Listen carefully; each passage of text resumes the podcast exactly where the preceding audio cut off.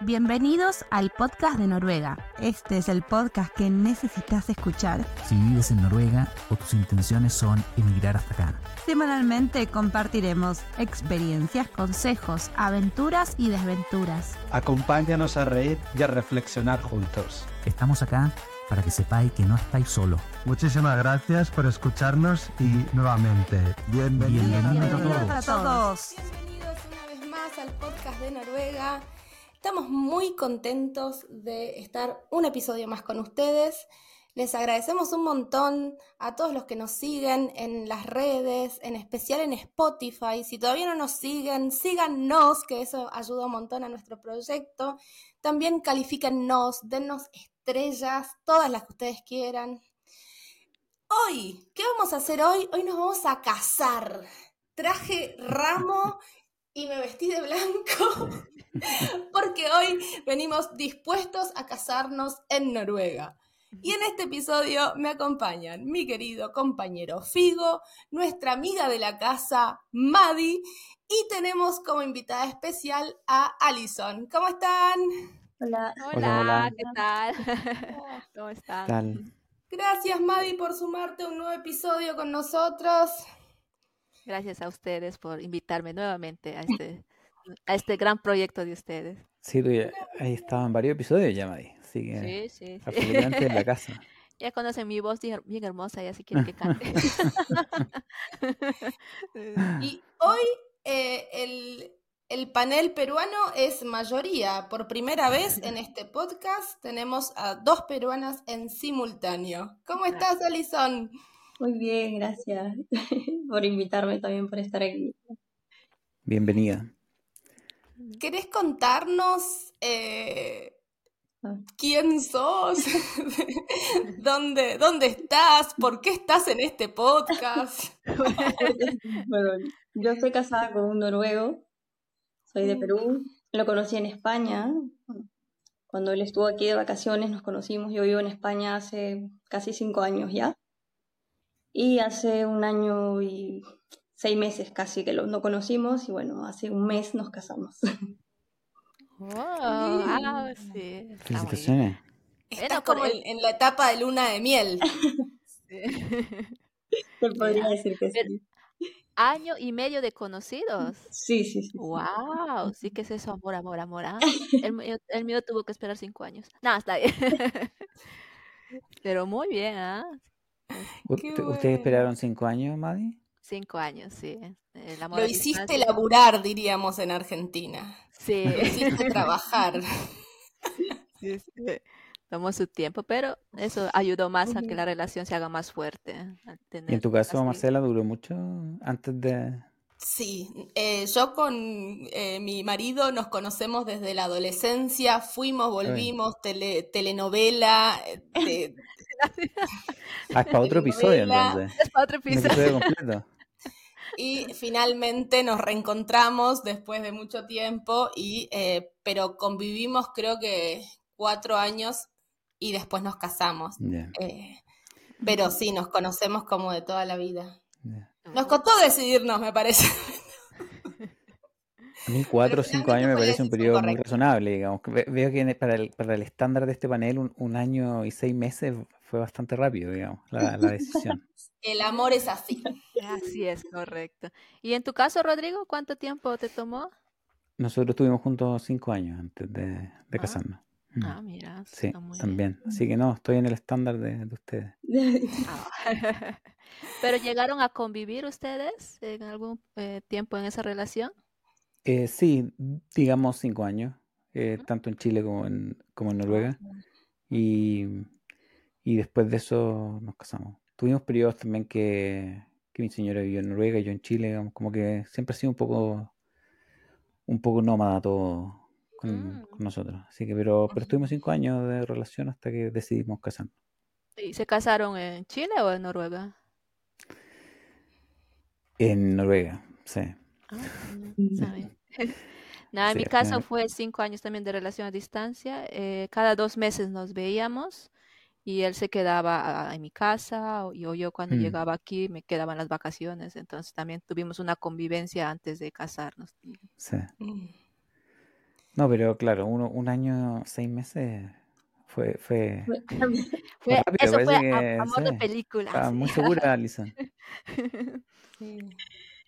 sí. Pero también lo bueno es que España y, eh, y Noruega no están tan lejos, entonces eh, se puede, aparte es un, un viaje que relativamente es accesible a nivel económico. Creo que el desafío de Sudamérica, Noruega, es bastante más Sí, claro. No, más complicado. challenging, digamos, ¿no? Porque, No, España se hace en un fin de semana, digamos. claro, Claro, se, se puede tener lo que en Chile llamamos un pololeo de, de fin de semana. Ah, Eh, pololeo es como, ¿cómo se dice en noruego? noviazgo. Sí. Eh, ¿ah, ¿Cómo? ¿Noviazgo? Es, No. novia- es que noviazgo cre- entiendo que en México es como más serio, digamos, como cuando uno ha pedido, ha entregado La mano. anillo, claro, y, y- y todavía no ha firmado los papeles, digamos, pero está como la Ah. promesa. No, el pololeo Ah. es como una relación, digamos, como, Claro. un enamoramiento, así. Sí. claro, es En como, Argentina le decimos noviazgo a todo, o sea, si está comprometido, ¿no? Como. Sí. claro. También en Perú, ¿verdad? Y en noviazgo le decimos, aunque no hay anillo de por medio, ¿no? Mm, Bueno, creo que enamorados primero y ya cuando te piden el compromiso, noviazgo, ya es tu. Noviazgo. Yo, yo mis recuerdos de las teleseries venezolanas que veía cuando era niño, eh, lo- los novios eran, era más un poco más formal, digamos. Había, había un acuerdo de palabra, por lo menos. Es mi novio, decir es mi novio es un montón. No, claro. Claro. Sí. Sí. Bueno. A nuestra audiencia hoy les queremos compartir justamente eh, las experiencias de cómo es casarse en Noruega con un noruego, con una noruega, y también contarle un poco de cómo son los trámites, porque para todo hay trámite y también el hecho de eh, en algún momento, eh, si pretendemos vivir con nuestra pareja, que sería lo ideal, ¿no? Eh, hay uno- un, un cierto trámite que hay que hacer para, para poder tener eh, la residencia, el permiso de residencia en Noruega.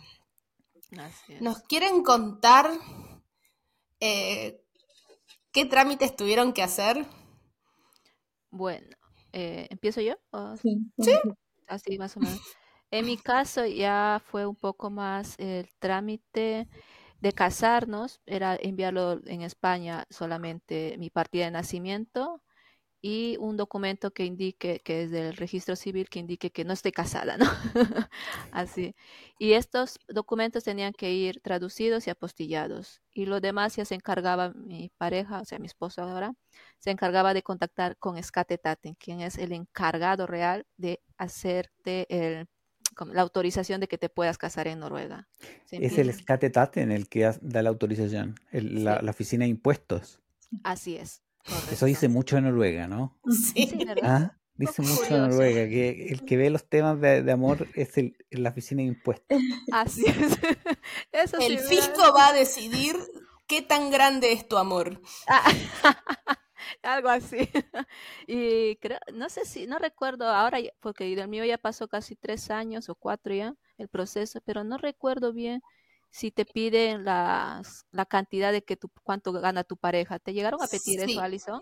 No, para el tema No. de, no, no, no, para poder casarnos. Vale, eso ya vale. después para la recuperación. sí. Para el UDI, ¿verdad? Sí, Entonces era con el UDI. El UDI es el que te pide Sí. un reporte de, de lo que gana tu pareja y si pidió ayuda de social por si estuvo en, en paro, que se dice desempleado, ¿no? Sí. Y todo eso lo calculan. Y luego te piden un montón de, por ejemplo, también, eso fue un proceso con Escatetate.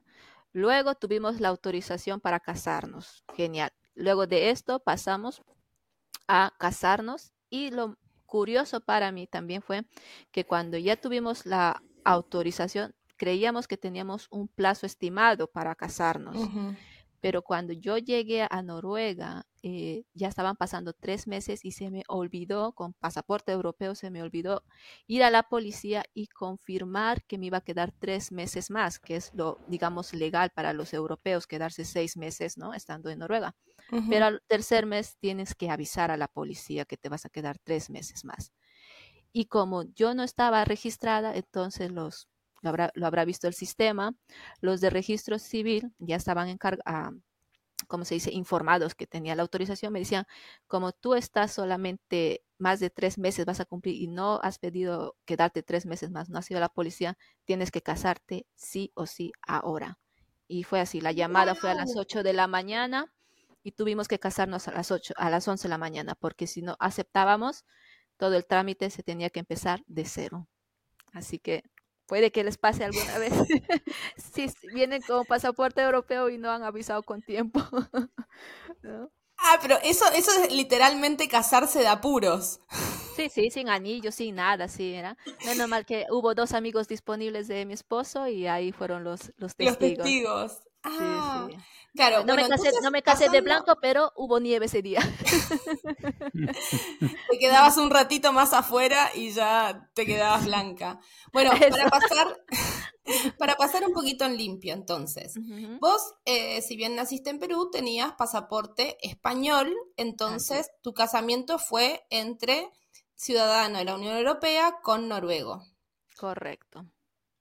Noruega está en el espacio Schengen y eh, la estadía para europeos es bastante más flexible que la que es para los latinoamericanos. Pero, o sea, vos llegás a Noruega y tenés que avisar, siendo europeo, que tenés intenciones de quedarte más de tres meses. En tu caso vos no lo hiciste y por eso tuviste que casarte ese mismo día para que no te deporten, básicamente. Así es. Más que nada para que no anulen el trámite. Porque ah, yo... Mm, ah, no te iban a echar, pero tenías que empezar todo el trámite de cero. Así es. Y costaba también. Costaba todo el trámite, sobre todo el apostillado, todo eso tenías que volver a hacerlo de nuevo. Mm. Porque si no me equivoco, el papel lo habíamos enviado un septiembre, octubre, por ahí, y tuvimos la respuesta más o menos en noviembre, y por eso me, Oh. me mudé ya a Noruega para supuestamente casarnos en fechas de febrero que estábamos por ahí, pero no habíamos calculado que tenía que avisar a la policía. Porque creo que el permiso una vez te dan tiene seis meses para casarte, si no me equivoco. Sí. Bueno, Y en tu caso, Alison, ¿cómo fue? Vos eh, no tenés pasaporte europeo, pero tenés residencia española, ¿nos querés contar? Sí, bueno, en este caso yo tengo residencia temporal. Y claro, mm, me pidieron lo que dice Maddy también, que fue, pero yo sí tuve que traer de mi país, en lo que es mi partido de nacimiento, un certificado que demuestre que estoy soltera, también ambos apostillado, traducido al inglés. Esos documentos yo los envié para allá y un formulario que teníamos que llenar ambos. Y el tema de la firma de mi testigo, ¿no? En mi caso, que era mi madre y de, de parte de su hermana. Es lo único que mandamos al escatate. Y lo habremos mandado más o menos en marzo, pienso, del- de este año, y obtuvimos la respuesta en junio.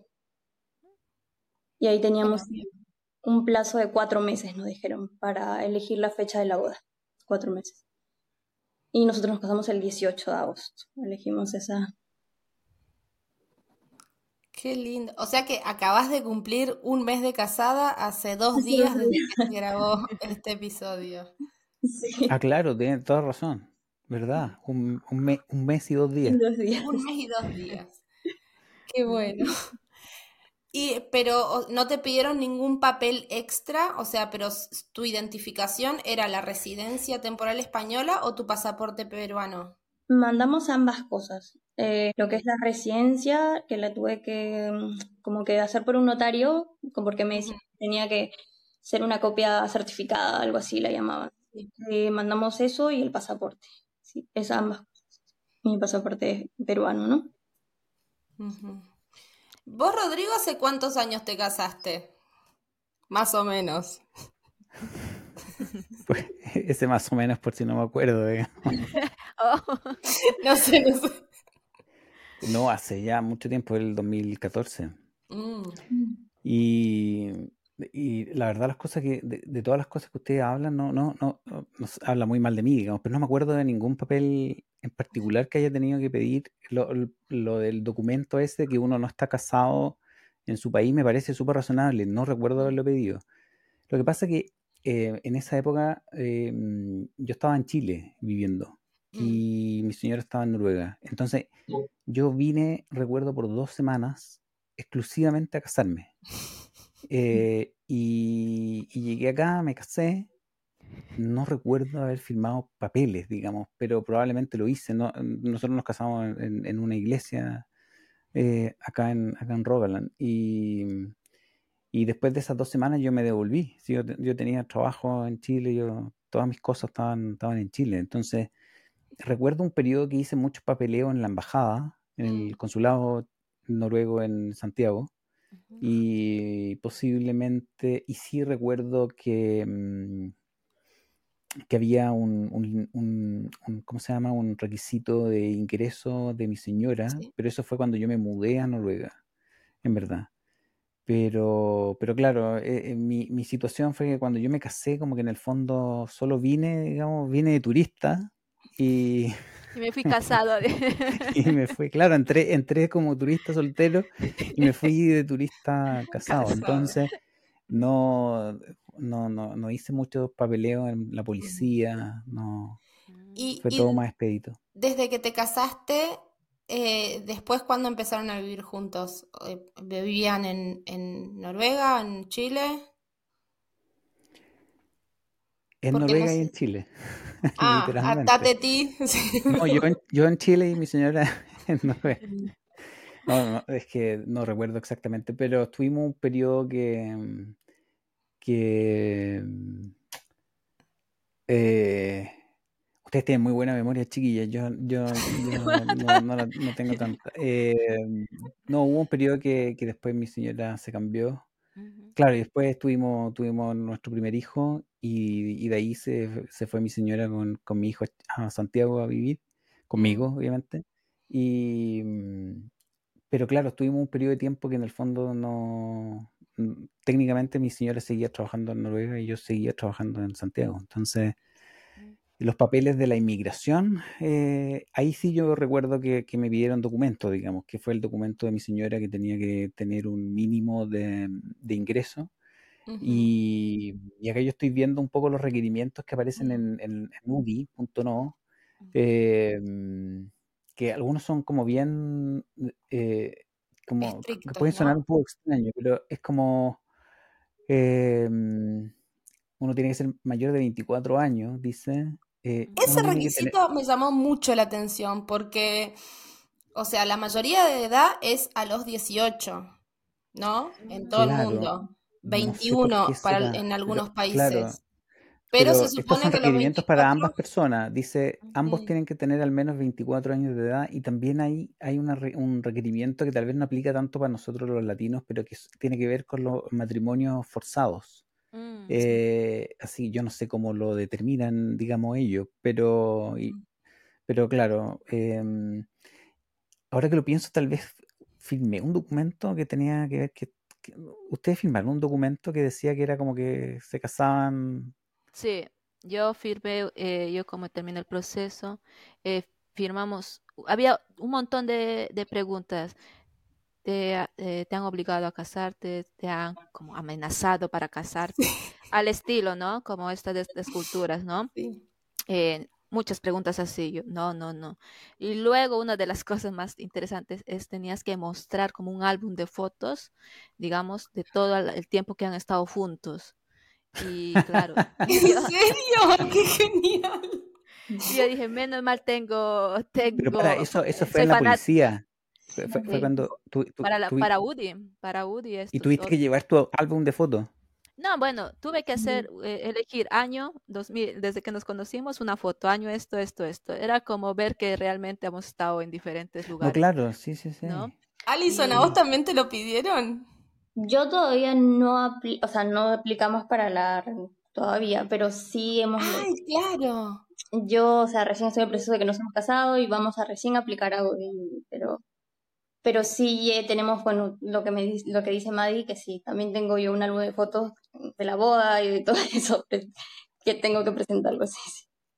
sí, te pide. Y ese, y ese es el documento que más me pareció. Aparte, que en tu caso, Rodrigo, ¿te acuerdas si tuviste que pagar para hacer una tasa que es más de di- mm, 12 mil coronas? ¿No? Sí, A la 12 mil pucha. coronas. Para poder seguir con el proceso. ¿Te acuerdas tú eso? Es que alguien me Tal, comentó tal que vez mi no, mente pero hace bloqueó todos esos recuerdos traumáticos. porque no me acuerdo ni del que álbum, pagar ni no me acuerdo del álbum de Ujú. fotos. No, no, lo no recuerdo haber mostrado ninguna foto. No recuerdo, o sea, po- posiblemente pa- pagamos el fee, porque acá de hecho dice hay que pagar un fee para quien aplica eh, para la, la visa, que en, el- en mi caso fue, fui yo. Por lo tanto, debo haberlo pagado, pero no recuerdo que hayan sido 12 mil coronas, mm. Es cam- cambian no sé porque si me yo creo escuché que... comen- comentarios de que en, su, en, en años atrás A ver, déjame entrar a la página para ver, ujú. A ver si sale... Vos, Maddy, lo tuviste que pagar. Ustedes lo pagaron. un- ese Eh, fee bueno, en mi, en altísimo. mi caso tuve que pagar 12 mil para que siga el proceso. Si no sale ese proceso, pa- ese, esa tasa pagada, el proceso no sigue en circulación, Ah, digamos. no, claro. eh, Es una Sí. tasa. eh, apli- aplicación por primera vez para eh, Family Immigration eh, para Ujú, adultos, 10.500 coronas. Mirá. ujú, Bueno, ¿Cómo recauda ese fisco noruego, ah? sí. Y, no y solo claro, define que, que podés aplicar, sino que aparte te cobra peaje para entrar. No, claro. sí. No, 10.000 coronas, no, no me Y, acordaba de y eso. algo que me pareció por eso interesante o sorprendente, sobre todo económicamente, es que mi, mi madre que se casó en España, eh, no le pidieron de esos temas de tasas tan altas, creo que Mm, era menos de 100 o algo así. Pero claro, yo, wow, aquí, wow. sí. Pero los luego, noruegos son pillos, porque son, son, son, son listos, porque a veces se hacen los tontos los noruegos, pero, pero son son súper despiertos con, con su, con sus reglas. Sí. Y, y como que tienen registrado como todos los matrimonios como medios, medios como, ar- como, digamos, arreglados Sí. que, que, sí, que, que Mm. llegan. Entonces por eso que hay tanta, tantas restricciones. Efectivamente el, el es, es alto. Y eh, ojo que hay otro, otro requerimiento que, Mm, que también a mí me sonaba raro, que es que uno tiene que tener planes de vivir juntos Sí. en Noruega, eh, en el fondo. Entonces, técnicamente si uno está viviendo separado o en dos lugares distintos de Noruega, me refiero, eh, también es un problema, digamos, porque es una de las condiciones que uno tiene planes de vivir juntos. Mm, para Sí, la residencia. Porque Pero eso, claro. acá el tema de la dirección postal es algo muy importante y el Folkeregistration, creo que se llama, es, o sea, tener una dirección postal válida en Noruega es importante para todo, para la cuenta del banco, para el sistema de salud, para el sistema de Mm, impuestos, para todo. mm, Una porque te llegan muchas cartas y otra porque es la manera también de asignarte, eh, bueno, esto, como desde un, el médico de cabecera hasta los impuestos que tenés que pagar, todo. Y el tema es que si eh, las direcciones no coinciden, probablemente mm, te tengas que dar explicaciones de, mm, de por qué las direcciones no coinciden. A nosotros nos pasó eso. En nuestro caso, yo llegué a Noruega con mi esposo. eh, él no es noruego, él tiene pasaporte eh, europeo. Yo entré como con visa de reunificación familiar y también me hicieron llenar ese formulario donde me hacían un montón de preguntas. Eh, ¿Usted ha pagado para casarse? ¿Fue forzada? Sí. ¿ha- claro. no solo eso, sino que han pagado por usted, tipo, la han comprado. Y a mí me daban una gracia esas preguntas. E incluso convivieron, ¿dónde se conocieron? Entonces yo, que me gusta escribir, arranqué la telenovela y a mano alzada le, le- le respondí como todo lo que querían saber. Me- a mí me dieron gracia, pero claro, o sea, hay culturas donde se paga una dote por la novia, donde los matrimonios son arreglados, donde por cuestiones religiosas hay un montón de, de condiciones e incluso de, sí, de cosas que nosotros no conocemos y lo preguntan justamente para, para asegurarse de que haya esa voluntad de, eh, que, de, sí, libertad y autonomía, ¿no? Para elegir eh, el, Sí, suena gracioso, pero efectivamente hay, hay, grupos que, que- que para los que aplica bastante esto. De hecho, hay un reality en Netflix, ¿lo han visto mm, no? De, no, que no me acuerdo el nombre ahora, pero son, son matrimonios, algunos de ellos como medio arreglados por los papás. Sí, Mm. sí, Porque sí. esto es más común en, como en, como una- en, en culturas como, no sé, de la India, Pakistán. Mm, No, Sí, o Entonces, directamente sí. hay culturas donde a las mujeres se las vende y hay aldeas donde van tipos con dinero y la familia negocia un precio para que se la lleve. O sea, No, claro, pasan tiene, esas tiene cosas sentido, digamos. en el claro. mundo, por eso Sí, porque Mm. incluso ya no es con noruegos, es por ejemplo una familia hindú que tiene la nacionalidad noruega, ya tiene ya arreglos con otros familiares que están en, Mm, ese es país, entonces ya le, le llevan a la, a la chica al país y ahí les casan. Entonces cuando ya viene el papeleo es donde por eso hacen esa pregunta, ¿no? Que Claro, se, si se siente forzada y sí, todo eso, ¿no? sí. Como Lo que, esto de la igualdad y todo eso, intentan sí. prevenir que la mm, persona o también suena como que se quieren limpiar las manos, ¿no? Pues aquí dijo que no, que no, que no, pero que Claro, nadie No, claro, está. posiblemente. sí, Posi- sí, También, porque ¿no? ¿quién va a decir sí? En sí. verdad a mí me están El, el obligando, como tema, que Sí. el tema con todas es, esos formularios que uno firma eh, Ujú. tienen, o sea, son eh, declaraciones juradas y tienen valor jurídico. Entonces, en Mm, esas, en todos esos formularios no hay que mentir nunca. Porque por más que Mm. uno diga alguna mentirita piadosa, tipo, no, no nos conocemos hace dos años, nos conocemos hace ocho, no sé, cualquier cosa, que después hay un problema, o sea, y ellos tienen por escrito que vos mentiste, ¿no? Porque tu, tu declaración válida para el Estado es esa que vos escribiste y firmaste. Si después pasa cualquier cosa y se descubre que esa información no es correcta, la realidad es que tenés todas las de perder. Entonces, hasta en detalles tontos hay que eh, incluso hacer memoria, decir, a ver, ¿cuándo nos conocimos? Bueno, tratar de... En nuestro, en nuestro caso es muy difícil que haya un matrimonio por conveniencia o por cuestiones religiosas, no, no sé, o sea, entre españoles y latinoamericanos tal vez no sucede mucho, pero sí hay que tener en cuenta de siempre decir la verdad y no mentirle, menos al fisco, porque, porque te puede arruinar la vida en poco Sí. tiempo. Pero lo que nos había pasado y que quería, eh, o sea, comentarlo para que no le pase a nadie, es que desde que nosotros llegamos, eh, tuvimos que mudarnos tres veces eh, hasta que conseguimos una casa en la cual queremos quedarnos eh, como largo, sí, a largo plazo. El tema es que entre que nos mudamos de una casa a la otra, porque quedaba muy lejos del centro y qué sé yo, ta, ta, ta, em, nos olvidamos de hacer este cambio de dirección.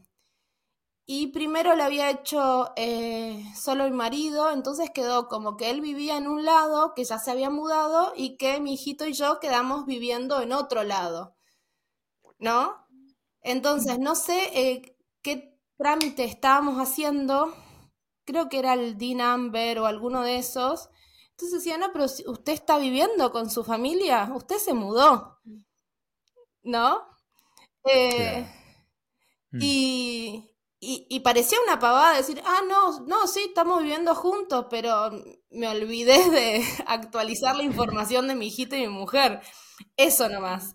Eh, entonces, como dice eh, Rodrigo, que son mucho más inteligentes de lo que parecen, eh, como que le dijo, le preguntó a mi marido, ah, bueno, pregúntele a su mujer tal cosa, la fecha de no sé qué cosa, para corroborar tal dato en el sistema. Y como yo estaba ahí al lado, le dije, no sé si mi fecha de nacimiento, mi false number, alguna cosa así. Y así el tipo se eh, aseguró de que eh, mientras mi marido estaba hablando con él, que yo estaba al lado. Entonces como que corroboró el hecho de que sí, que estábamos viviendo juntos y que no teníamos la misma dirección porque nos habíamos colgado y no habíamos renovado la dirección. Pero sí es muy importante que en mi caso el, la visa de reunificación familiar de tener la misma dirección, eh, me, o sea, nos podía retrasar todo el trámite de conseguir el, el Norwegian Number y bueno, todos los otros trámites. Pues mira, sí que se ponen ahí muy, Se ponen No estrictos, son sí. estrictos, sí, muy, son muy estrictos. pendientes de sí. todo, o sea, saben tus movimientos. Mm. es que está todo digitalizado, entonces efectivamente tienen, tienen la capacidad de hacer ese cruce de informaciones cuando uno hace, hace trámite y como dijo Marcela, el, código postal es importante. No, yo nunca en mi vida había usado tanto, tanto correo, digamos. Eh, no, en Chile no es algo importante. Creo que muy poca gente sabe cuál es su código postal. En cambio acá es como algo, algo súper importante y los documentos públicos, los documentos del banco, qué sé yo, eh, suelen llegar incluso por correo, a menos que uno pida explícitamente que no los quiere por correo. Pero pero el tema del código postal es importante. Entonces, si uno se cambia, necesita actualizar su mm. información. Mm. Siempre. Sí, así es. Y otro, otro dato que quería de esto de, la tasa, cuando yo me sorprendí, luego ya me di cuenta que es como que se estaban asegurando para eh, la cuota del curso de noruego, porque uno, digamos, que el beneficio, entre comillas, es que si estás casada con uno que tiene nacionalidad noruega, pues tienes el curso de noruego, digamos, gratis por 18 meses. Entonces me dio a entender como que he pagado por adelantar el curso de noruego. Mm. está, está bueno ese análisis, yo nunca lo había pensado de esa manera, pero tiene, todo el sentido del mundo, efectivamente. Siempre pensé que el, el curso de noruego era, había sido un, beneficio del Estado y ahora, ahora que lo pienso, digamos... Con la, cuota, con la tasa esa ya creo que... Con esas 10.500 coronas, claro, pago el A1 y el B1, ¿verdad? Así Porque incluso ese, este, esta cuota te permite solamente 18 meses de curso.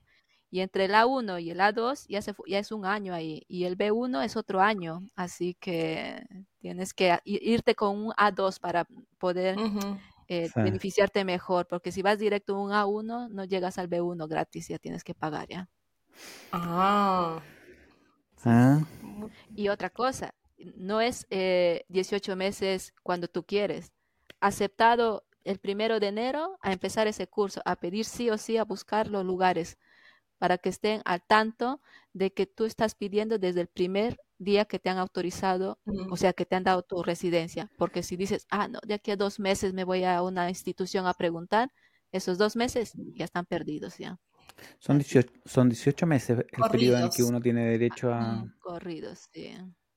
Y si es por algún caso de embarazo, ya puede ser una excepción, ¿no? Mm. Pero sí. Creo que, en uno de los episodios que habíamos grabado con los chicos del podcast de Mexicanos en Noruega, eh, nos habían contado eso justamente, que, que no son eh, un año y medio de curso eh, a empezarlos cuando uno quiera, sino que desde el día uno que ya mm. estás casado viviendo en Noruega, porque te corre el tiempo y después perdés ese beneficio y hay que pagar el curso. Sí. Bueno, desde el día uno que obtienes el eh, la hoja de, de UDI diciendo, ok, ya tienes tu false number y con ah. esto. Porque incluso en mi caso, eh, bueno, mi esposo noruego es noruego, pero hay uno, eh, no estaba informado de cómo son los trámites. Yo recibí un documento de la comuna diciendo, oh, ahora que tienes esto, tienes el curso de noruego gratis por estar casado, bueno, por el beneficio y todo eso. Porque por esa misma razón, pudimos saber que podía yo beneficiarme del curso en noruego, pero en sí nadie le supo dar una explicación clara mm. de tener curso en noruego. ¿Tú lo tomaste ahí en Johannes Larin Center, Madi? Eh, no, en el Sadness, porque son diferentes comunas. Y, y otra cosa también que descubrí es que depende de la comuna, si yo no tuviese este beneficio, entre comillas, eh, cada comuna tiene una tarifa diferente para hacer cursos de noruego. Por ejemplo, en el Johannes te puede costar 20 mil coronas el semestre, en el, en el Sadnes, que está a media hora de centro, centro Stavanger, te puede costar eh, 8 mil o 9 mil coronas, y en Sula, que es donde está el aeropuerto, te puede costar 7 mil coronas. Varía mm. bastante dependiendo de la comuna y creo que es mm. por el tema esto de los intereses, también donde depende de dónde vivas tienes menos intereses para pagar, menos tasas y todo tema de impuestos. Sí, el tema de las comunas, eh, eh, digamos, incide donde uno vive, digamos. Por ejemplo, nosotros en Stavanger tenemos eh, buses gratis ahora. Por ejemplo. Y, pero creo que tú en Sandnes no, no, los buses no, son gratuitos. Mm. No, hay que pagar el bono. Mm. Alison tomando nota de todo para cuando vengas. Ya está, preparada, Alison, ya. no le van a engañar ni los noruegos. No, no, no. o sea, los pasos son, te casaste y ahora el próximo paso sería mudarte a Noruega. Vos estás estudiando en, en, España, ¿no? Estoy terminando de hacer mis prácticas, pero el 3 ya viajo para el 3 de octubre. ¿Y qué estás estudiando? Ah. ¿Querés contarnos? Sí, eh, sociosanitario para trabajar en residencias. Trabajo acá no te va a faltar. ¿Tú ya estás estudiando el noruego o no? ¿Yo? ¿Sí? No, no, no. ¿Todavía no? No. Eh, te recomiendo que lo vayas cogiendo poquito en poquito para que tengas una base. O sea, tu, tu, primera idea, tu primer proyecto acá es empezar a estudiar el noruego. Sí. Sí. Mm.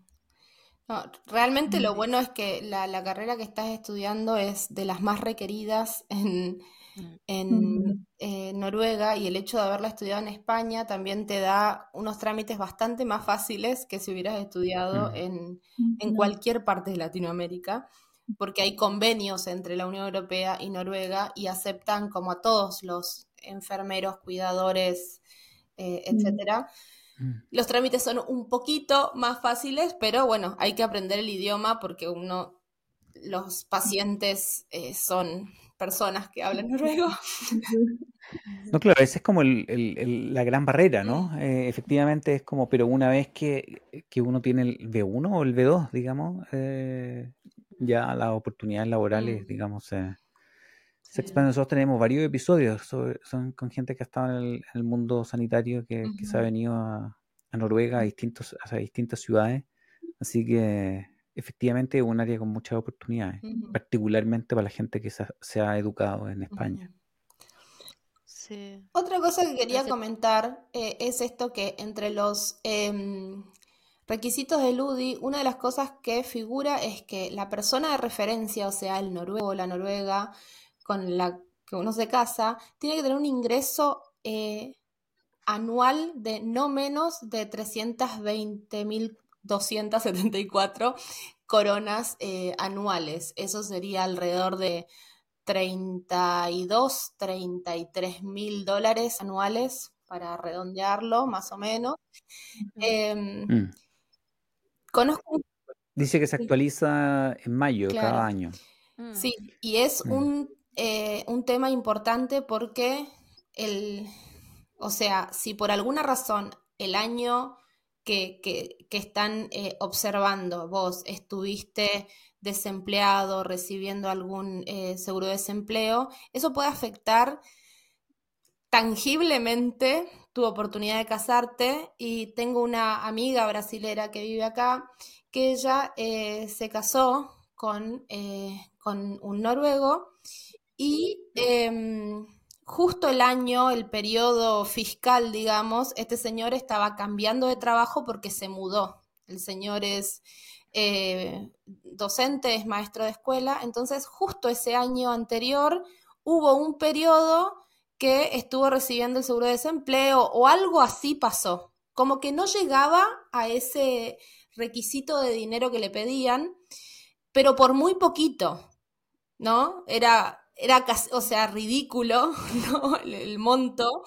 Eh, pero bueno, le negaron el permiso de casamiento por eso y tuvieron que acudir a un abogado para que apele el caso y finalmente ellos se pudieron casar eh, porque nada, o sea, no sé si una vez que se actualizó el sistema o qué pasó, el abogado ganó el caso porque era como cumplían todos los requisitos y por este periodo corto eh, como que no le daba el número así. Eh, finalmente pudieron mm. casarse, los dos viven acá, felices, pero también eso hay que tenerlo en cuenta cuando uno está planeando casarse, de decir, bueno, si, si estamos en un periodo de transición laboral o lo que sea, hay que eh, saber que este requisito es importante y que si uno no lo cumple, así sea que te faltan dos coronas anuales, no te van a, no te van a dar la autorización. Y después tenés que gastar encima más dinero contratando un abogado que te apele el caso. Sí.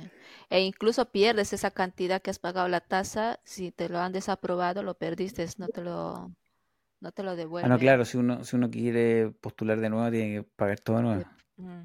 Entonces, es muy Em, exigentes son para este tipo de trámite de, de ahora, el monto familiar. ese de 324 mil coronas, que son como, claro, 32, 33 mil euros eh, o dólares, como se parecen las cifras. Eh, ahora, para el estándar noruego tampoco es tanto, en verdad. No. Eh, me acuerdo que, que mis señoras se quejaban en en alguna época porque efectivamente los hombres ganan más que las mujeres. Entonces, para los hombres era más fácil casarse con una extranjera que para las mujeres casarse con un extranjero. Pero, pero tampoco es un monto. Los noruegos ganan más que eso. digamos. Mm. Eh, ¿qué sería? Qui- eh, 15 mil coronas al mes, ¿no? Para hacer ese monto. Más o menos. 18 capaz. Eh, Claro. mm, que nada, creo que un poco más. Sí. Sí, Sí, por porque el, el más salario bajísimo aquí en Noruega, que son 20 mil coronas al mes, Ujú. ¿no? Entonces, eh, Eh, claro, eso es un sueldo súper bajo, digamos, como... sí, eh, entonces al pero año claro, sería con... su- eh, Sí. más, pues, ah, Sí. Por lo menos, eh, lo que yo entiendo es que el salario promedio en Noruega es como alrededor de 500 mil coronas anuales. ujú, Entonces, 324 es como alguien que está bastante abajo en... En la escala. em, a- ahí lo que cae en general so- somos los extranjeros, digamos, que cuando, cuando un extranjero con residencia quiere traer a otro extranjero más, en el fondo, y ahí es. es más probable que no, no entre en esa, en ese, en ese rango. sí, Y se puede hacer un poco más Tal difícil. cual. sí. Pero, pero sí, pero hay un, hay un requisito, digamos, como efectivamente. Y, y- y estoy leyendo que también uno, eh, la, la persona de referencia tiene que tener una casa, Marcela. Una casa. Mm. ¿Pero comprada o un lugar para vivir? Alquiler. No, un lugar para Em, vivir, ya, que imagino te- que es un lugar tenga, para vivir. digamos, su residencia de vivir y sí, que demuestre, creo que es- está viviendo solo y no con los mamás y papás. Ah, sé. entiendo, entiendo, entiendo. Por eso, pero no, sí, sí, eh, eso es, eh, más o menos es un poco eh, racional, ¿no? Pero eh, sobre todo el más, para mí sigue sorprendiéndome es el de la tasa y el tener que declarar que no has sido obligada a casarte y mostrar todo, tus fotos y todo tu historial y todo eso, ¿no? Estoy, estoy impactado con el tema de las fotos. Le, le voy a preguntar a mi señora, es que no recuerdo eso. Tal vez fue, fue una, un, un- No, nunca me han gustado los trámites. Yo no, nunca tuve alma de abogado, Marcela. Entonces, Sí. Pero le voy a Ah, y, preguntar a y mi otra señora si mostró foto alguna vez. de este, de este residencia agrupa- reagrupación familiar es que en España también yo tuve mi residencia de agrupación familiar por mi madre y la actualización creo que fue después de dos años y no tuvimos Mm, que pagar mucho, pero en este es al año. Yo tuve que hacer al año y pagar unos do- 2.500 coronas, casi 250 euros. Y mi siguiente es de aquí a dos años, o sea, tengo un año más y seguro tengo que pagar esa cantidad de nuevo. O sea, las eh, Ah, el primero, el primero es al año siguiente. Así es. Claro. Y si yo paso la fecha, volver a solicitarlo, pagando 9.000. Renovación, pero ah, pagando lo mismo que pagué al principio. Sí, Claro, sí. pero la, la renovación es un poco más barata, son como 2.000 y fracción. Renovación re- es la renovación, 2.500. 2.500. Pero si es pasada la fecha donde se caduca, vuelves a hacer renovación, pero ya no te cuesta el 2.500, sino el que pagaste la misma cantidad que la primera vez, que también le llaman renovación, pero por retraso. Ah, por es como que te Sí. ponen un penalti ahí, te ponen una, Oh, Sí. una multa por, por haberte sí. retrasado. No, es algo que Ah, uno tiene que tener bien agendado, porque Alison, vos efectivamente toma nota de todo, por favor, que no queremos, mm, no queremos que te pase nada de esto. no, y hay que recordar que uno pide hora. Eh, y, y todo es Mm, lento. eh, Entonces uno pide, uno se mete a la página a, buscar una hora y consigue hora para el próximo mes, en el fondo. claro. Entonces, no es como que hoy me acordé que mañana vence mi, mi visa. O sea, ya, es. ya. Sí, sí. Hay que hacerse el ánimo para pagar las 10.500 coronas. Mm, No, son muy exigentes con que seas puntual, digamos, Sí. ¿no? Mm, Te sí. enseñan la puntualidad, sí o sí, como a, a golpe, a golpe del bolsillo. No, claro. eh, ahora, para ellos es muy intuitivo porque lo- los colegios forman a los niños Ujú. chicos eh, co- con esa como estructura mental. Pero, pero los latinos que, que somos más desordenados, eh, Sin se prisa sufre, con la documentación, bien, bien relajados. Le hago una... No, es otra mentalidad, es otra mentalidad. Yo me acuerdo una vez venía en un vuelo de, pero no con Noruega esta historia, pero con una, una cultura un poco vinculada. Venía en un vuelo de Lufthansa y eh, el avión se iba estacionando y el capitán había dicho que uno no se puede sacar los cinturones hasta que no se detiene completamente y se prende la luz de sacarse los cinturones. Así es como funciona. Y me acuerdo que el avión iba a 0,0001 kilómetro por hora, digamos, o sea, lentísimo, lentísimo, lentísimo, y se pararon dos latinos y el, el hombre de Lufthansa, Alemán. 999, le dijo. 999. Es como, claro, es como, es la estructura de que uno tiene que seguir y te entregan eh, eh, con todos estos trámites, siempre hay un documento que es como con tu checklist, Mm. que es un papel que, que tú podís im- imprimir y ir diciendo, ok, este papel lo tengo, este papel lo tengo. Es, es muy sistemático todo. Así La pregunta que les quiero Y hacer es, yo sé que en Noruega uno se puede casar o por iglesia o en el ayuntamiento, municipalidad, y te casa un eh, funcionario público. En el caso de ustedes, eh, ¿cómo, cómo lo hicieron? Rodrigo contó que vos por iglesia, ¿no? Sí, yo me casé en una iglesia. Sí. ¿Y, y firmaste algún papel ahí o no? No se acuerda. Posiblemente, posiblemente muchos papeles, ¿no? Re- recuerdo que estuve. Sí, porque acá creo que creo que está como todo medio Mm. vinculado. Yo me casé por la iglesia de Sí. Noruega, en el fondo. Entonces, probablemente todo eso está dentro del sistema. Ujú. Eh, pero si tú me preguntáis honestamente, no recuerdo haber Mm. firmado ningún papel. Yo te- tengo el anillo, digamos, o sea, te No, pero eso, eso es interesante acá en Noruega porque yo lo pregunté y me dijeron que te puedes casar, o sea, como por civil en el ayuntamiento o en la iglesia y los dos matrimonios tienen la misma validez, Sí. cosa que en Latinoamérica no es Sí. así. O sea, para que va- sea válido por la ley tenés que casarte, en- por lo menos en Argentina, tenés que casarte en el registro civil con los testigos y qué sé yo. Y la iglesia es una ceremonia religiosa que lo haces si querés, si sos creyente, etcétera, pero no tiene validez legal el casarse en la iglesia. No da fe pública, digamos. Pero acá en Noruega sí, porque la iglesia es, es, es esta que vos decís que es como la oficial de Noruega y O sea, en la época que yo me casé, creo que de hecho era la iglesia del Estado, porque ahora no. Eh, ahora está, está, digamos, oficialmente separada la iglesia de Noruega del Estado Claro. noruego. Pero puede ser que cuando yo me casé no era así. Eh, eso se hizo hace muy poco tiempo. Eh, era muy raro para mí, porque en el fondo yo venía con la tradición de que iglesia y Estado están suel- suelen estar Claro. separados, pero, pero en Noruega hay una iglesia Sí. de Noruega. Mm. Y yo me casé ahí. No, en mi caso fue ci- civil, no me quedaba de otra también porque era de último minuto, ¿no? Y nada, también los, eh, los del mismo ayuntamiento o comuna que se dice, eh, tenían que buscar a alguien encargado y creo que, si no me equivoco, fue el alcalde Mm. o algo así, está su firma de ahí que no me acuerdo, alguien de, del propio ayuntamiento.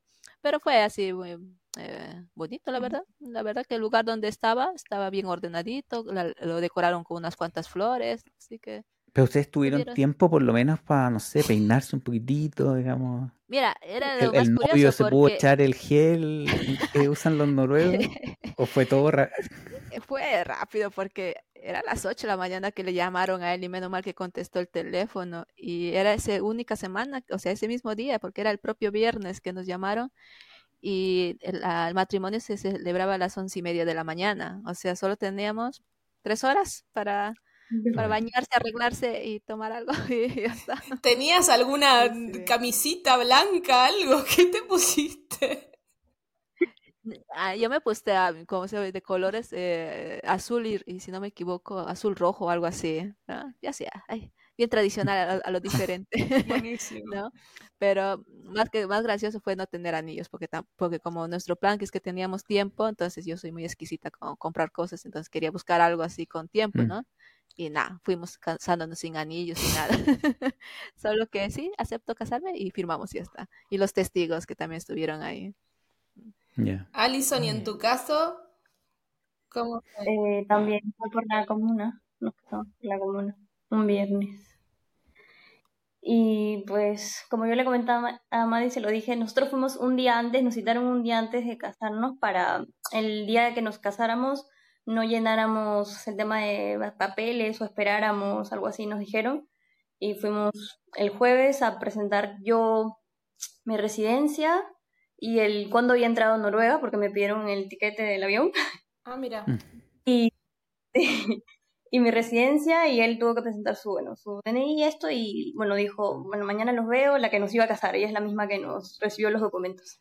Y mañana los veo y ese día solo firmamos nada más nosotros y los testigos, ¿no? Que, y ya está, pero fue muy rápido, la verdad, creo que cinco minutos o diez minutos, algo así. Pero fue muy curioso porque lo hizo en los dos idiomas, lo hizo en español y en noruego. Ah, Ah, ¿hablaba español? Hablaba español porque ella había, dice que ha vivido en Perú. Mm, Oh, En noruego, mucha buena suerte. Eso les iba a preguntar porque no sé cómo es la ley noruega, pero o sea, vos no podés casarte legalmente en la mayoría de los países si no estás entendiendo lo que está diciendo Sí, el oficial que te está casando. O sea, Mm.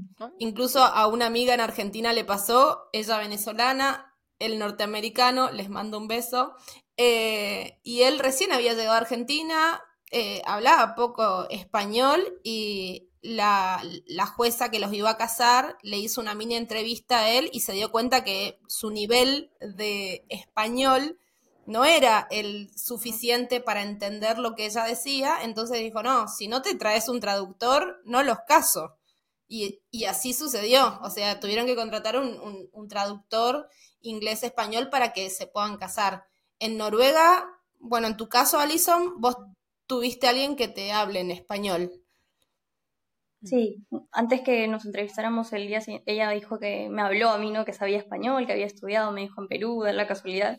Entonces lo hizo en ambos idiomas. Ese día nos casó tanto en noruego como en español. Mira qué bien.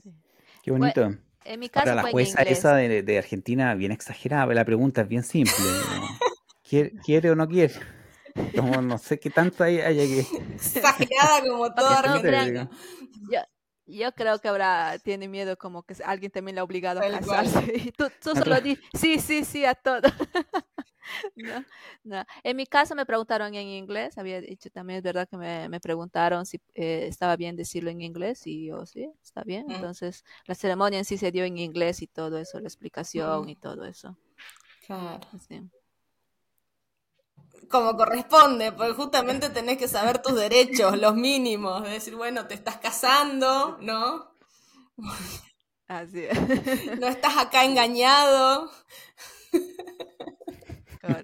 No, y de verdad, de verdad que has eh, tomado ese tema es interesante, sí, mira. ¿Qué tal si no hubiese sabido inglés o, Claro. nor- o- o noruego? Entonces, y no había nadie en español. Quizás me hubiesen dicho algo, no, no sabría.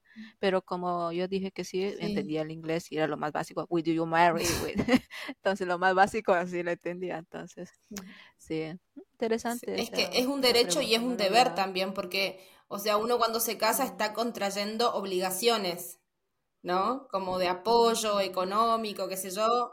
Por más que sea toda la ceremonia muy linda, que eh, ta, ta, ta, ta, eh, uno tiene que saber lo que a qué se está comprometiendo. Más allá de que uno sabe. ¿no es cierto? Claro. Pero Y en ese caso, la pregunta sería, ¿nece- ¿le pedirán un traductor que se busque o ellos mismos uno puede pedir traductor, sí. O sea, para todo uno Sí. puede, para- hasta para ir al médico uno puede pedir traductor y te lo tienen que dar. Eso Yo, pe- pero es un tema que, que- que vale la pena investigar un poco más, porque eh, yo nunca le había dado tanta vuelta. Efectivamente, como, ¿qué, qué pasa si uno no, entiende? O sea, yo me imagino que uno sabe en qué está, digamos, si uno llega vestido de novio a una iglesia, digamos, es como, no, imagino que tengo una idea de lo que uno está haciendo. Pero, pero claro, de repente puede haber- yo no veo ninguna regla referente al tema del, del idioma. Eh, y Mm. recuerdo que en mi caso, el curita que nos casó eh, preguntó en, en noruego y en español, pero, pero siempre lo, yo lo vi que lo hizo eh, como buena Mm. onda. Eh, fue como, hagamos esto un poco más, más internacional y me acuerdo que había una bandera de Chile, una bandera noruega. Eh, nunca fue un requisito de que era para que yo entendiera. Eh, de hecho, me acuerdo yo que en algún momento me hicieron una pregunta y yo estaba mirando para otra parte y fue como que me tocaron el hombro y fue como, tiene que decir ya, ya, listo. Y ahí quedó. Ya, pero siendo occidental, uno más o menos sabe cómo es una boda y qué sé yo, pero te puede pasar que venís de otro lado del mundo y, ha habido historias de gente que no, y llegué y no sabía que me estaban casando. O sea. Sí, he escuchado historias de sí, Sí, sí. Eh, y se les mueve la cabeza. No, es que por eso, o sea, a nosotros nos parece todo muy obvio, pero podría suceder y es importante saberlo. Más allá de que en el momento parezca algo hasta eh, como divertido, el tema es que la persona que está contrayendo esas obligaciones y esos derechos necesita saber eh, lo que le están diciendo, básicamente. Así es. Mm. Así que uno puede pedir. ahora que yo recuerdo, yo tuve, yo tuve entre, yo creo que tuvimos una llamada con incluso con el, con el, curita. con el curita. Sí, sí, sí. Porque estábamos de hecho en Chile, lo tuvimos por, por, Skype en esa mm. época. Ah, em, sí. Súper moderno para el 2014, te digo. eh, sí, es que era, es que, es que los curas son más modernos.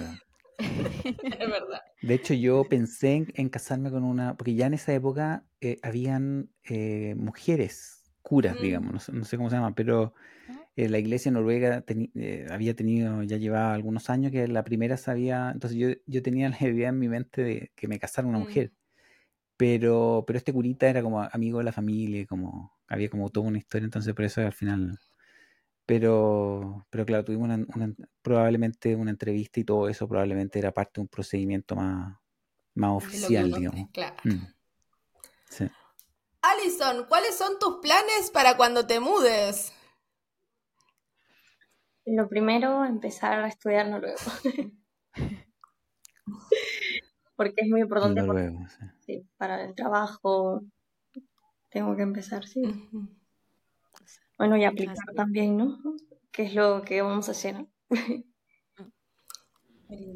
No, es muy importante el idioma noruego para poder abrirse camino laboralmente.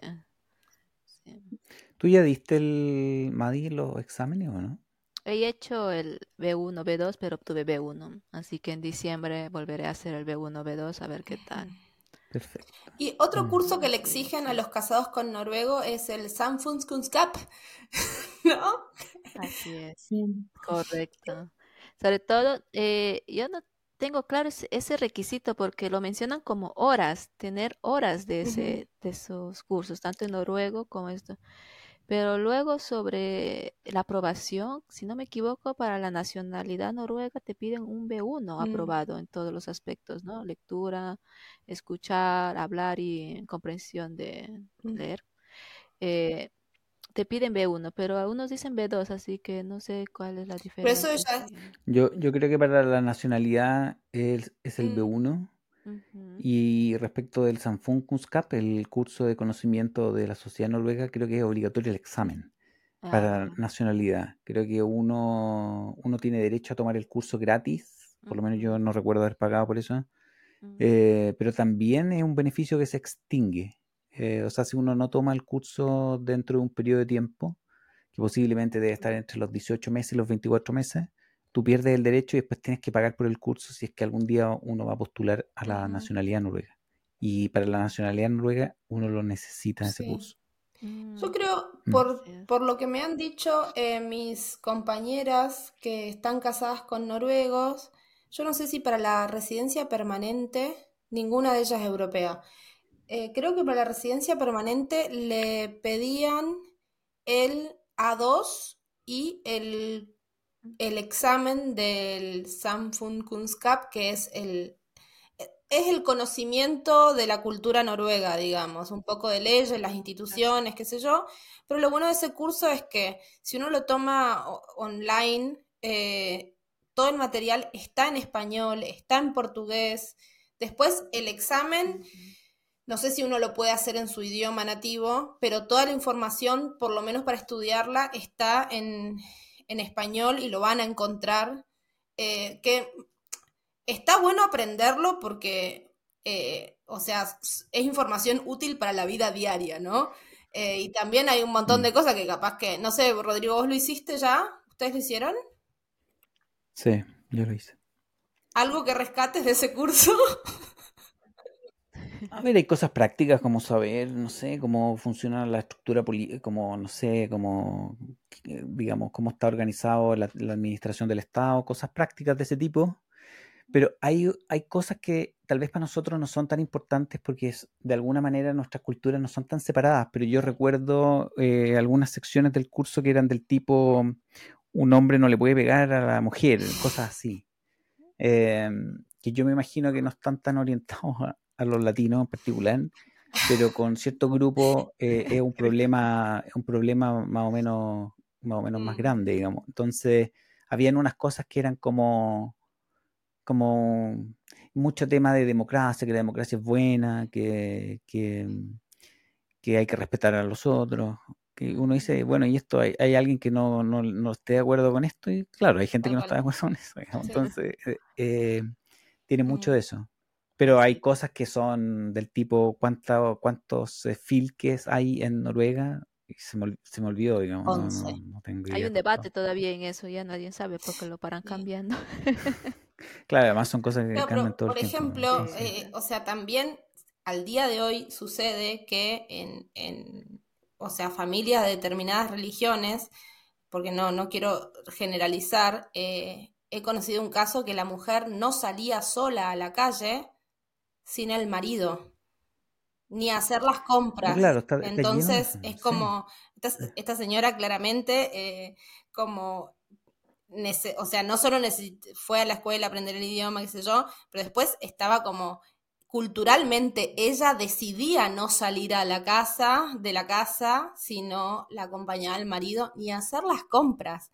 Entonces decís, ese mm. curso es importante para decir, ¿cómo la integras a la sociedad si por una cuestión religiosa o, o cultural se auto recluye en su propio hogar, ¿no? O sea, uno no sabe la cantidad de culturas diferentes eh, que, hay y aunque la información a nosotros nos parezca re básica, capaz que para alguien es re novedoso, no sé. Sí, sí, eso, el punto es eso, que aunque la información es como, sí, tiene lógica, hay, eh, la mujer tiene más libertad y todo, ¿no? Pero en culturas es como algo nuevo, algo como mm. raro de ver en su, en su entorno, ¿no? Mm y quizás eso también lo intentan cultivar en las, en las nuevas personas que llegan a este país, ¿no? Para que vean que así funciona. Porque también es verdad que traen familiares y les encierran en su mundo, ¿no? Aunque estén en un país diferente, se encierran en su mundo y no saben. Y lo que hacen incluso los cursos noruegos es ofrecerles esa, ese tipo de, explicación incluso, aparte mm. de lo que te puede eh, ofrecer esa web para mm. hacer el, el Soundfund, el examen este pero también los cursos de noruego te explican, incluso muestran que tú eh, tienes que, eh, eres libre de hacer esto, trabajar, cobrar tu propio salario, tus permisos, e incluso a los hombres mm. también que a veces en otros países no están acostumbrados a tener el permiso de paternidad. Y aquí en los cursos noruegos les dicen, los hombres también tienen su permiso de paternidad y todo eso, ¿no? Hasta incluso, me parece un poco interesante, es que en el curso de noruego hicieron un tema de que los niños hay que cuidarlos, no hay que pegarlos, y cogieron a las culturas asiáticas y a las latinas para explicar este tema como un primer grupo, ¿no? Y claro, entonces cuando se escuchaba más que nada a las asiáticas, era interesante porque se parecía mucho a la mentalidad latina, digamos, ¿no? Que sí, a los niños se les jala las orejas o que los hombres te pegan y, la autoridad no hace nada y todo eso, ¿no? Se sorprenden, ¿no? Que aquí en Noruega tú lo dices y te mandan a un, a un sistema de protección y te sacan de ese, de esa familiar abusivo y todo eso, ¿no? Tanto para niños como para mujeres maltratadas te vas como, ¿cómo se llama este sistema donde... Sí, entonces, eh, tanto también a la mujer también lo protegen bastante, entonces le dan una, incluso eh, también eh, muchas de las asiáticas que suele pasar mucho de una nacionalidad que es Tailandia, que he escuchado, que traen los hombres aquí a, Tailandia y, y, les amenazan, como diciendo, si no estás conmigo, o sea, si, si te quejas, te quito la, el beneficio de mi nacionalidad, ¿no? Porque sí, Aunque, aunque no crean, también en Noruega puede existir noruegos o noruegas malas, ¿no? Que se quieren aprovechar. Y, entonces dicen, no tengan miedo, avisen y no se les va a regresar a su país, se les va a pasar a un programa, se les va a buscar un nuevo futuro, o sea, un trabajo para que ellas mismas se puedan eh, sostener, ¿no? Digamos. Y me pareció muy interesante eso, porque es verdad que muchas nacionalidades tienen ese miedo de decir, ah, no, esta persona europea eh, me maltrata porque me va a regresar a mi país y yo tampoco quiero ahí porque está también igual, ¿no? Mm y al final les dan este tipo de protección, que no tengan miedo a, comunicarlo, que en sí van a recibir ese apoyo, no como diciendo, vale, pues lo sentimos, te regresamos a tu país, no. Mm. Ese curso, Marcela, es bien, bien entretenido. Eh, eh, Latinoamérica queda en, Chile tenemos una expresión que, dice quedamos como chaleco de mono, que es cuando uno no queda muy bien parado en general. y, Madi, me recordó, hay muchos ejemplos que son muy políticamente incorrectos, en que explícitamente dicen esto acá no funcionamos de esta manera. No, y está perfecto. o sea, como esto de que hay cosas que siguen siendo normales, entre comillas, que eh, están cambiando por suerte, pero esto de eh, decir un piropo en la calle. Recién ahora, después de muchísimo tiempo, por lo menos en Argentina, se está hablando de que eso es un tipo de violencia, es acoso callejero eh, y que, o sea, no, no es una manera de acercarse a una persona, de, y acá realmente, o sea, yo creo que alguien se escandalizaría si un tipo le, le silba y le dice, ¡eh, qué linda que estás! o lo que sea, sería algo totalmente inapropiado y, te puede traer consecuencias serias. Eh, y para, tal vez, para un, una persona que viene de, de, Latinoamérica es un sábado de la noche normal, ¿no? Como... Eh, entonces, Sí, es muy, muy estricto con ese tipo de, de que en nuestra cultura, en otras que normalizan ciertas cosas como el castigo, ¿no? Para educar a los niños, ¿no? Que es, es bueno por si el niño ya es muy violento o el hecho de piropear a alguien para conquistar, ¿no? Eso no, no se consiente en sí en Noruega. Así que tengan cuidado, por favor, en Noruega. Hagan el curso apenas lleguen. No se Vean la película de, de, de Norske Huse. Tienen que ver esa película. Es la mejor manera de aprender sobre la sociedad noruega. Ah, pues Está, eh, está en Netflix, ¿verdad? Creo que la vi en Netflix. Hace como dos años atrás estaba en Netflix, no sé ahora. De todos modos puede estar en YouTube. Intentar buscarla también por si acaso. Bueno, gente linda, vamos terminando el episodio de hoy. Muchísimas gracias. Espero que este contenido les sirva a todos los que estén planeando casarse o estén ahí como viendo de qué se trata. Eh, los invitamos a... Hay contenido en udi.no para los que tal vez quieran saber UDI de U de uva, D de dedo, I de Italia.no. Ahí hay mucha información. así es. Y para temas de permiso de casarse en Noruega, ¿qué es lo que van a necesitar con Skatetaten, sobre todos los requisitos? Y ya luego la regrupación familiar es con UDI.no para saber los papeles que también necesitan para eso. Muchísimas gracias. Madi, ¿cómo te encontramos en las redes? Bueno, Madi ¿no? Oh, Pero si desean consultarme temas así muy particulares sobre trabajo, eso sí lo repito aquí, fin.no es el que les va a dar la información que necesitan, los requisitos que necesitan cumplir. El sector, cómo funciona, si ciertos sectores, eh, eh, eh, perdón, en salud, en educación, en construcción, es fin.no que les puede ayudar. No tengo conocimiento. Temas de documentación, visas, puedo trabajar en Noruega, UDI.no también es esta información. Pero si desean saber, yo qué sé, qué, qué, cuánta es la temperatura en Stavanger o cómo ha sido mi experiencia, sí, me pueden inscribir, eh, escribir a Madi y Norge, pero en Instagram. Porque en TikTok tengo que yo permitir a todos que me escriban ahí, así que mejor directo a Instagram para si quieren hacerme alguna consulta. Ahí, y también les voy a pedir paciencia porque no es, es verdad puedo hacer muchos videos, pero más me, me concentro en hacer mis videos y me desaparezco. no me voy directo a los Nos mensajes. parece perfecto. Así que me tomo. y me- por eso, entonces, tener paciencia y hay veces que me pongo ya a concentrarme con los mensajes y depende de las preguntas, respondo. Y hay otras preguntas que evito por demasiado personales. Buenísimo. Bueno, y a nosotros nos encuentran como arroba el podcast de Noruega en todas las plataformas que se les ocurra, ahí estamos.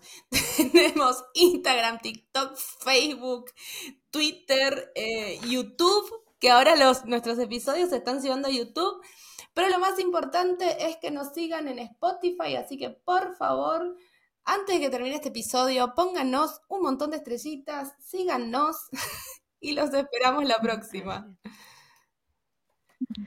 Pues, Así es. Bueno. Muchísimas Y yo, gracias. que- yo quiero aprovechar diciéndole que realmente aprovechen este podcast, este proyecto y escuchen, porque gracias a ustedes yo también he podido conocer experiencias de otras personas y he podido darme una idea, he podido motivarme a hacer ciertas cosas.